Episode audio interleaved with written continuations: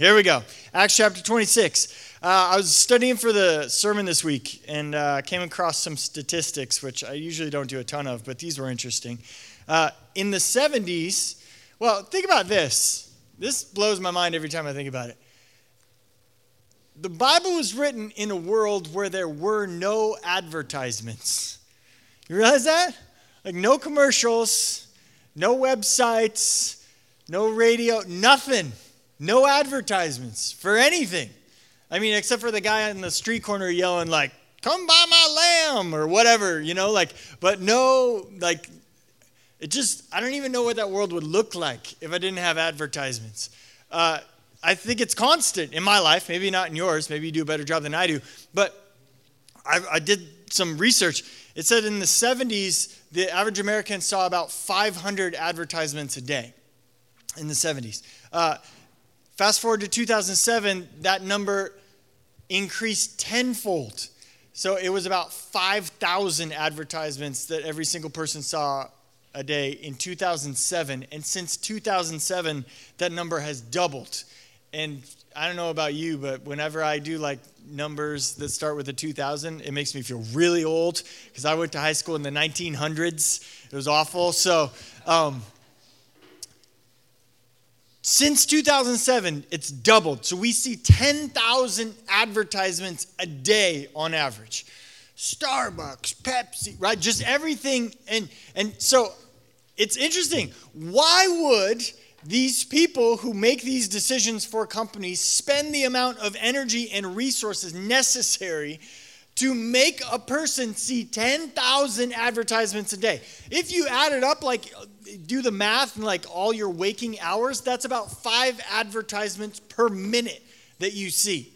Why would they see, why, why would they think it's necessary to spend the effort and the resources to make that possible for you to see an advertisement five times every minute? Well, it's because it works, right? It, the, the real answer is money, right? It generates money. It works. Advertisements work. And why do they work? because they're giving you hope of some sort of thing.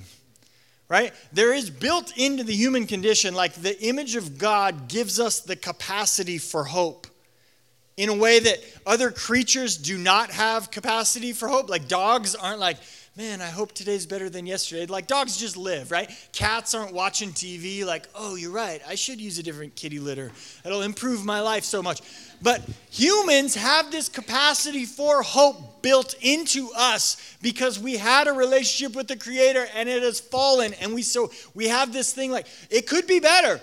It's not like it should be. It's like hardwired into us. And so what happens is advertisers realize this and so they, hey, buy our thing, use our product. This will solve your problem. This will help you experience something you never experienced before. Go down this road, do this, right? And it doesn't matter if it's a beer commercial or laundry detergent or whatever else, like paper shredding service, right? We are meeting a need, we're fixing a problem, we're helping you enjoy something. And the idea is at the end of it, there is hope.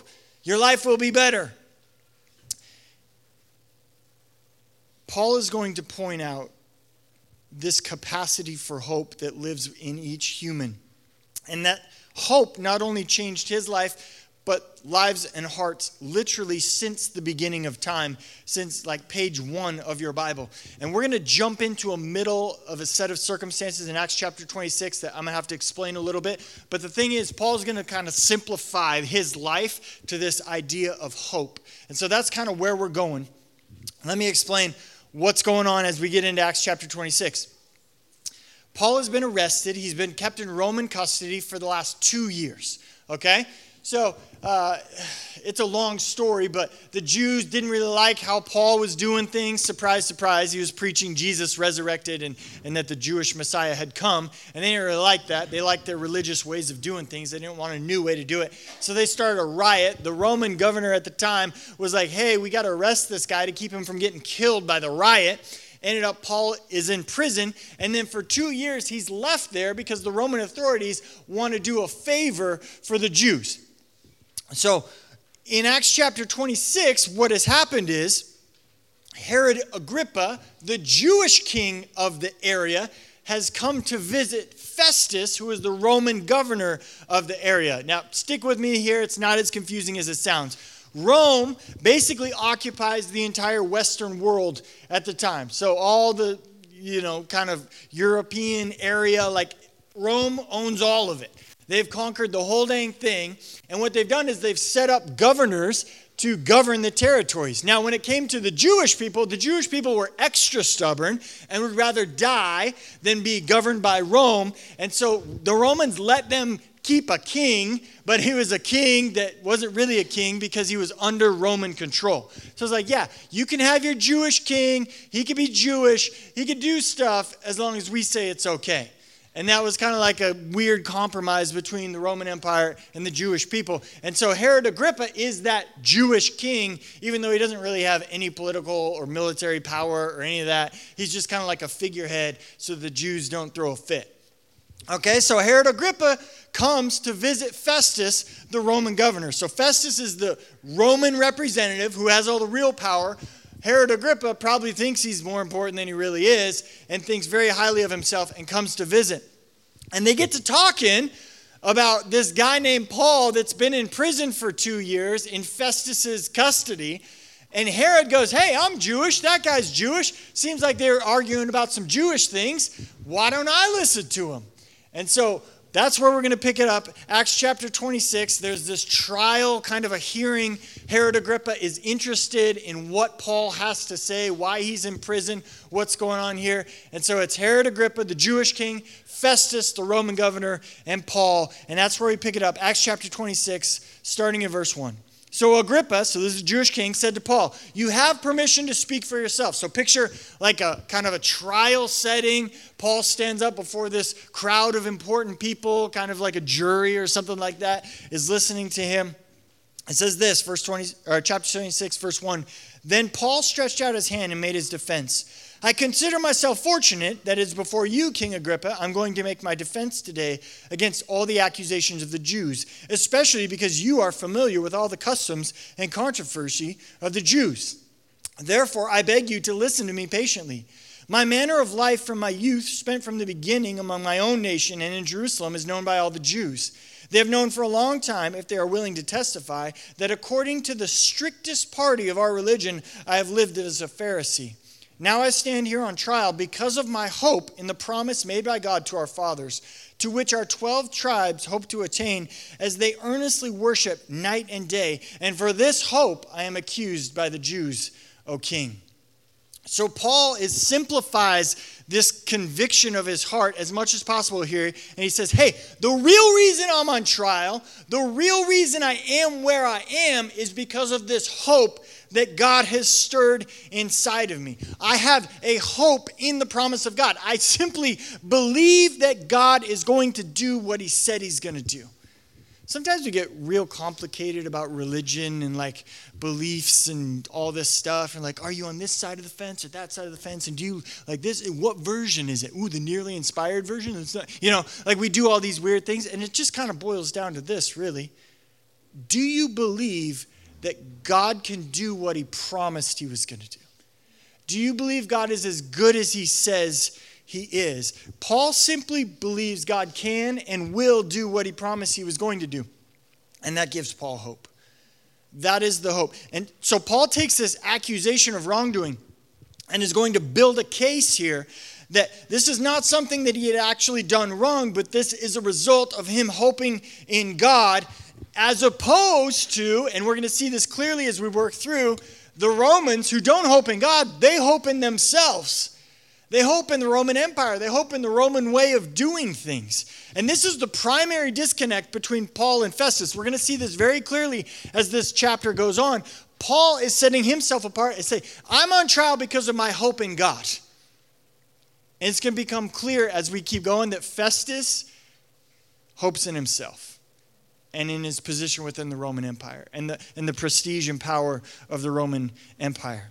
So, Paul's going to work on this idea of hope because it's the foundation for the life that he's living. This is why we talked about earlier. This is why the advertising industry exists. Human hearts are moved by hope. Hope changes lives, hope changes action. And Paul is going to spend the rest of his time building this case for hope, and more specifically, a case for hope in God, in the God of the scriptures, as opposed to a hope in man or a hope in yourself, which is how most people live. So here we go. Verse 8, he starts here. Why is it thought incredible by any of you that God raises from the dead? So Paul says, I'm here on trial because of my hope in God, and I just want to know why do you, any of you think it's incredible that God would raise the dead? See, the cultural moment that Paul lives in is a little bit different than 2022. In 2022, there's a whole bunch of people that are like God doesn't exist. That those people weren't around in Paul's day. Everybody believed in a higher power, divine authority, some sort of God or gods at some point. So not anybody on the planet would have said like God doesn't exist. So Paul's going, okay, this logically, if you already believe that there is a God, why would you think it's crazy when I tell you that God raised Jesus from the dead? Why would it be hard for God to like if you already believe in God, that's the hard part. He created life. Why would it be hard for him to give and take life as he chooses? Why could he not give a dead person life if he wanted to, if you already believe in God? And for us, the inference is actually even greater. Right? Because what happens in 2022 is we believe in God, but then we don't believe God knows what he's talking about, about stuff. Right? Like I, I get questions a lot of time on my positions on different things, right? Like, what do you think about marriage? And what about this kind of sexuality? And what about this? And what, God, like, are these people allowed at your church? And like, you know, people who ask this question are very argumentative about it, which is fine. But I'm not near as argumentative about it. Because, yeah, there's somebody whose sexual position is not in line with the scriptures. They are welcome at our church. And people are like, how are you okay with that? Newsflash, there's a bunch of people at our church who have no interest in doing any of the things I say up here on a Sunday. Right? Whether sexual or otherwise. Right? Now, I'll, I'll, be like, hey, the Bible says tithe 10%. And people are like, I'm not doing that. Right? But they're allowed to say in our church, but the guy over here who has sexual sin, he's not allowed. Like, they both don't have any interest in actually doing what God called them to do. Right? And, and Paul's starting this case for hope, and he's like, let's start here. Like, do you think it's crazy that God could raise the dead? I suppose not. Well, if he could raise the dead, then not only could he raise the dead, but he could create life. He could give you life. He could give you the things you enjoy in life. He could give you instruction on how to use the things that he's given you in life. Right? And so we think that, like, oh, this is a very simple question. It's actually a very profound question, right? If there is a God, if he has this type of power, if he has this type of knowledge and instruction, then why don't we listen to him? Maybe he knows what he's talking about when he talks about finances. Maybe he knows what he's talking about when he talks about sin. Maybe he knows what he's talking about when he talks about sexuality. If he has the power to give life and death, maybe he knows what he's talking about when he's talking about these other things. And there's this major disconnect between those who claim to believe in God and what they think He's capable of. Lots of people claim to believe God exists and somehow have little or no interest in how He calls us to live. And yet, if He created us, He probably has some sort of an idea on how we are best to live, right? And Paul is simply saying, I believe in God. It's not crazy to me that God can raise the dead, and I simply live my life as if God knows what he's talking about because Paul believes God is as good as he says he is. So that's point number one. Paul's case for hope in God. It starts if you believe in God, why do you think it's crazy that God would exert his power in the world, especially by raising someone from the dead? And here's point number two, starting in verse 9. I myself was convinced that I ought to do many things in opposing the name of Jesus of Nazareth. Verse 10. And I did so in Jerusalem. I not only locked up many of the saints in prison after receiving authority from the chief priests, but when they were put to death, I cast my vote against them. And I punished them often in all the synagogues and tried to make them blaspheme. And in raging fury against them, I persecuted them even to foreign cities. In this connection, I journeyed to Damascus with the authority and commission of the chief priests. And at midday, O king, I saw on the way a light from heaven, brighter than the sun, that shone around me and those who journeyed with me. And when we had fallen, when we had all fallen to the ground, I heard a voice saying to me in the Hebrew language, Saul, Saul, why are you persecuting me? It is hard for you to kick against the goads. And I said, Who are you, Lord? And the Lord said, I am Jesus, whom you are persecuting. So, point number one, Paul says, I do have hope in God because I believe he can raise the dead. And point number two, I don't have hope in myself because I know how wrong I have been. Isn't it crazy? No matter how many times you've been wrong in your life, today you still think you're right? Isn't that crazy? I've been wrong before, but I'm not wrong about this.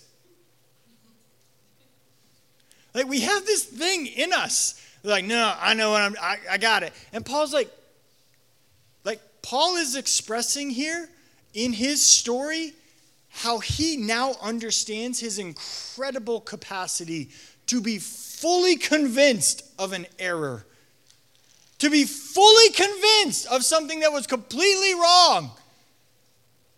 We're Americans, man. Like, we, we're not wrong, right? Actually, we, like Paul, have the same capacity to be, to be fully convinced of something that's completely wrong. Uh, how many of you know what Paul is talking about here? How many of you have been convinced of something you later found out was really wrong? Three of you. No, it's like half. The rest of you, liars, right? I am constantly amazed at my own capacity to be completely wrong and, and how powerful I am to convince myself of something that was completely wrong.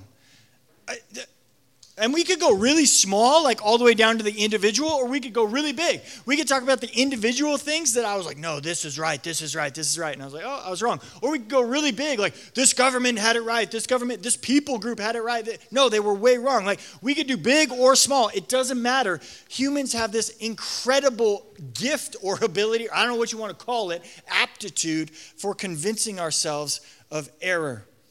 You probably had some girlfriend or boyfriend in high school you thought you couldn't live without, right? And now you're like, I was wrong, right? You were 14. You're like, you murderer of love, right? Doing the whole thing. And now you're like, I'm okay, right? I actually made it. It didn't. It wasn't right. You grew up a little bit, and you look back on your life, and you're like, that thing that I thought was a really big deal, it actually wasn't that big a deal, right? The thing that I thought, oh my gosh, it's the end of the world, it actually wasn't the end of the world. I was actually really wrong about that. Right? That's just it's just how humans are, right? You had a haircut and wore some clothes you thought looked great. You were wrong, right? and we could do the same thing, big picture too. Things in our society and culture was convinced that were acceptable. Right? Things that we as a government, we as a people, we thought like, yeah, that's okay to do. And now we're like, a little bit later, we're like, who, why? We thought that was okay? Right? And I'm, I don't want to make this super political, but talk about the racial conversation that's going around right now. I don't care what side of that you're on. We can all agree that we look back on a giant group of people that thought some things were okay that were absolutely not okay. Right? There was a whole bunch of people around that were like, yeah, we're cool with this. And now you're like, how are you all cool with that? How did you think that was okay? That's ridiculous again, the capacity that we have as human beings and that you have as a human to convince yourself of error should humble and maybe even terrify you a little bit. Unless you think you're the first one in history who's got it all right, which some of you do, right? So, but the truth is probably much closer to the fact that you're getting it wrong too, just in a different way than those who came before you or than your younger self. And we talked about this two weeks ago when we talked about playing games that nobody wins. Remember when we talked about that? There's some games where there are no winners, right? You play this game and nobody comes out as a winner. The trusting in mankind game is a game that nobody wins. They're like, hey, I placed all my hope in humanity, and you know what? It worked out great for me. Said nobody ever, right?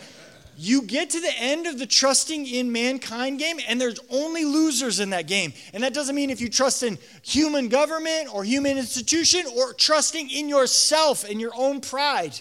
There's no winners there. But the trusting in God game, only winners. Everybody wins at the end of this. So what does Paul what does God call Paul to do here?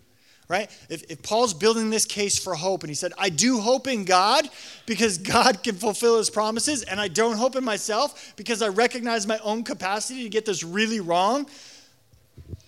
God showed Paul his error and then called him to a new path. Okay? So look at verse 16. Here's the new path that God is calling him to. Not the trusting in self path, but the trusting in God path. Look at what it looks like for Paul. God is speaking to Paul here, and he says, Rise and stand on your feet, for I have appeared to you for this purpose, to appoint you as a servant and a witness to the things in which you have seen in me, and to those in which I will appear to you, delivering you from your people, from the Gentiles, to whom I am sending you, to open their eyes, so that they may turn from darkness to light and from the power of Satan to God, that they may receive forgiveness of sins and a place among those who are sanctified by faith in me. Here's why this means so much to Paul because Paul knows the hopelessness of his former situation. Paul lived as a Pharisee. Paul lived as a religious leader. Paul lived as if he was the one that was powerful and important and calling the shots and knew everything. And he lived that prideful life. He could never be told that he was wrong or never consider that maybe he was doing it wrong or maybe he had something to learn or maybe he had something to repent of or apologize for. And so Paul knows that hopelessness. And now he's walking in the hope of God, and it's produced this joy in his life. And it's not some theory to Paul. Like it's not some idea in a textbook somewhere. It's like, oh, yeah, this should work. No, Paul lived it. And I love how Paul presents this because he's not arguing from information. He's saying, this is my story. This is my story. This is how it happened in my life. And it's very instructive for us because if there's hope in Paul's story, then there's hope in our story. Right? If, if God can get Paul and turn him around and give him hope where there was previously no hope, then he can give us hope. And God comes in and graciously sets Paul on a new path, just like he probably is graciously offering you a new path this morning. It's an incredible gift of hope. And, and Paul points out uh, some interesting things about this hope that God offers, starting in verse 17. Look at the language here. God uses this. God, remember, is speaking to Paul. God says, I'm sending you to open their eyes. So, so the inference there is their eyes were closed. You can't open your eyes unless they were previously closed. Everybody with me on that one? I know that was high level stuff, but I went to public school, so. Okay. Open their eyes so that they may turn from darkness to light. Are those similar? Darkness and light? Or are they complete opposites? So that they may turn from darkness to light and from the power of Satan to God. Okay? So just think of that language that, that, that, he just used there. He used three things. He said, Your eyes were closed, now they're open. Is that a big difference? Check with me real quick. Close your eyes, now open them. Was that a big difference? Should have been a big difference. Dark to light, that's a pretty big difference. Power of Satan to power of God. Those are, those are big differences, right? So, why do most people come to God thinking that at best He's just going to make minor tweaks to their life? Like, yeah, I could probably use some religion. You know, I could probably have, have some help being patient with my kids right? We think this about ourselves, and we're like, mostly I'm going the right direction. I just need to like, you know, change a little, you know, a little tweak here, a little, little minor modification here. Like, does that sound like what God was talking about? He said, "Open your eyes, man. Your eyes were closed." My favorite way of saying this is God didn't come to make people better he came to make dead people alive. Right? He, Jesus wasn't here to just help you like improve a little bit. He's like, hey, you're 90% there. Like, like this is not like, hey, we went from a 6.5 to a 7 out of 10. Woo! Like this, he's not going from a D plus to a C minus. Like these are not the changes that God is trying to work in your life. He's going from death to life. And so many people come into an experience with God and they're like, you know what? I pretty much got it all figured out. I just need a little bit of help. Or I actually don't need any help. I just know I should probably do this because it's good for me. And it's like, I, God's not interested in that. Like, I'm sorry, I, I don't want to disappoint you if you were just trying to figure out the one little key to help you live a little bit better. God is interested in radical, tra- like, you, you need to live a different life completely if you want the type of hope that Paul is talking about here. God didn't come to earth to make small changes. He's, he's, not, he's not into small improvements. Like he's, he's called you to stop being dead and start being alive. He didn't call you to be a little less dead. You get that? Paul is sharing his story, and one of the things that stands out is how convinced Paul was of his previous deadness and how radically changed his current understanding of hope is. So if you're if you're coming to God this morning and you're just like, hey, I just want a little tweak, that this the life God has for you is not possible with a little tweak. I'm I'm sorry to disappoint you. A realization that hope in man is completely useless and, and dead, and a hope in God is the only real hope. That's that that's the, the path, right? It's called repentance. Look, Actually, we're going to look at verse 19 and then we'll talk about repentance. Therefore, O King Agrippa, I was not disobedient. So God gives him this plan, right? It says, Death to life. Open your eyes serving the power of Satan to the power of God. Therefore, King Agrippa, verse 19, I was not disobedient to the heavenly vision, but declared first to those in Damascus, then in Jerusalem, and throughout all the region of Judea, and also to the Gentiles, that they should repent and turn to God, performing deeds in keeping with their repentance here. So, this new path of hoping in God instead of hoping of himself involves these two things that Paul talks about obedience and repentance. Okay? First, let's take obedience. Paul is not the hero of this story. Do you read that? Paul is simply doing what he's called to do. God is the hero of Paul's story. God is the initiator in the story. God broke into Paul's world and brought hope where there was only the illusion of hope things Paul had been walking for for the last 20 years were not Paul's idea, they were God's idea. Like the goodness and the grace of God and the incredible thing that Paul was walking in, that hope, that was God's. All of that was God's. That was not Paul's idea. Paul was simply being obedient. And the greatness of God, not the talent of Paul, is what produced that kind of life motivated by hope. You get that? Okay, so Paul, Paul's not like, I worked really hard. And no, I was just obedient. He just told me where to go and I did it. Surprisingly few American Christians ask God very regularly if what they're doing is what God actually wants them to do. And here's what happens there's a ton of people out there in the world who experience limited hope because they walk in limited obedience.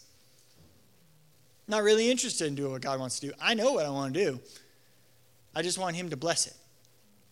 So we don't ask, like, God, should I do this? We're like, God, bless me while I do this. I didn't tell you to do it. Actually, I told you to stop doing it. And you won't stop. But you pray and ask me to bless it, right? Sometimes you eat dessert and you're like, Dear God, bless our food. He's like, I ain't blessing that. It's terrible for you. You shouldn't eat it. I don't know if he actually says that, but that's the kind of thing we do, right?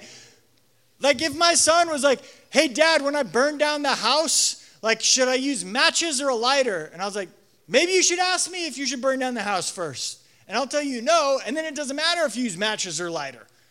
Right? But we don't do that. We're just like, I'm going to make this decision. Should I go left or right? And God's like, eh. Right? But that's where Paul started. He said, you, I'm walking in this new hope, a hope in God, and it started with obedience. If the primary posture of your heart is not obedience, you should not be surprised if there's not a ton of hope in your life. Now, just to be clear, this type of life and new hope doesn't happen without repentance. Okay? Repentance is very like thematic in that it keeps with this idea of radical change, right? The eye opening, the darkness to light, the power of Satan to God. That's the idea of repentance. Repentance is like a change in direction, but not like, oh, I was almost there. I just had to go a little closer. No, it's like a complete change in direction. I was going the wrong way. I was going not just a little wrong, I was dead wrong. It's a complete change. So, repentance for Paul in his story looks like an acknowledgement of his lostness the previous direction, how he convinced himself of his error, and now the change in direction is obedience to God and, and completely changing in direction, repentance. The new direction is actually not all that unique. It's not an individual call to Paul. Look up in verse, what verse is it? 16. God calls Paul to be a servant. You see that? It doesn't say master it says servant. It doesn't say boss, it says servant. Servants serve. Servants do not expect to be served. Now, this is where you're going to find the disparity in hope. And it doesn't make any sense to people who obey God and serve others. But the, the people who want to obey God and actually repent, like, I know it doesn't make any sense, but they have the most joy and hope of any people on the planet. And they're serving others. Right? And the people who make their life all about serving themselves and their own passions and their own needs and their own desires and their own lusts, they don't have any joy. I don't know if you've lived through that. You've like watched some people like, that guy only cares about himself. And he's not that happy. Happens all the time, right? You interact with these types of people like, you only care about yourself. And it's not working for you. Right? Those people are miserable. Why? Because they're trusting in man. It just happens to be the man they're trusting in, in themselves instead of hoping in God. And God calls them to repent and be servants. People who serve others have the greatest hope. And we talked about it two weeks ago again, these, this idea of games that nobody wins, right? The like serving yourself, the being the boss, the master of your own ship, the building your own kingdom game, that's a game that nobody wins. And the serving game, the honoring God by serving others game, that's a game that everybody, when husbands serve their wives, everybody wins that game. When husbands serve their kids and families, everybody wins that game right? When families serve the city by preaching the gospel and loving the poor and the orphan and the needs and meet needs that they see in the community because God called them to be on mission, everybody wins that game. Right? There's no scenario where you're like, that family is just always trying to help people. It's disgusting. Right? Nobody says that, right? Let's finish up because I'm running out of time. Verse 21. So Paul's going to kind of bring this to a close. It's well, here we go. Verse 21. For this reason the Jews seized me in the temple and tried to kill me. And to this day I've had the help that comes from God, and so I stand here testifying both small and great, saying nothing but what the prophets and Moses said would come to pass, that Christ would suffer and that by bearing being the first to rise from the dead, he would proclaim light both to our people and to the Gentiles.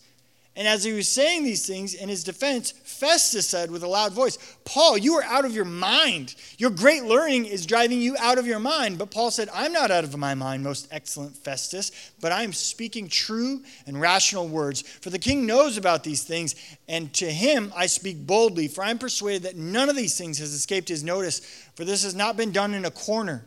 King Agrippa, do you believe the prophets? I know that you believe. And Agrippa said to Paul, In a short time, would you persuade me to be a Christian? And Paul said, Whether short or long, I would to God that not only you, but also all who hear me this day might become such as I am, except for these change.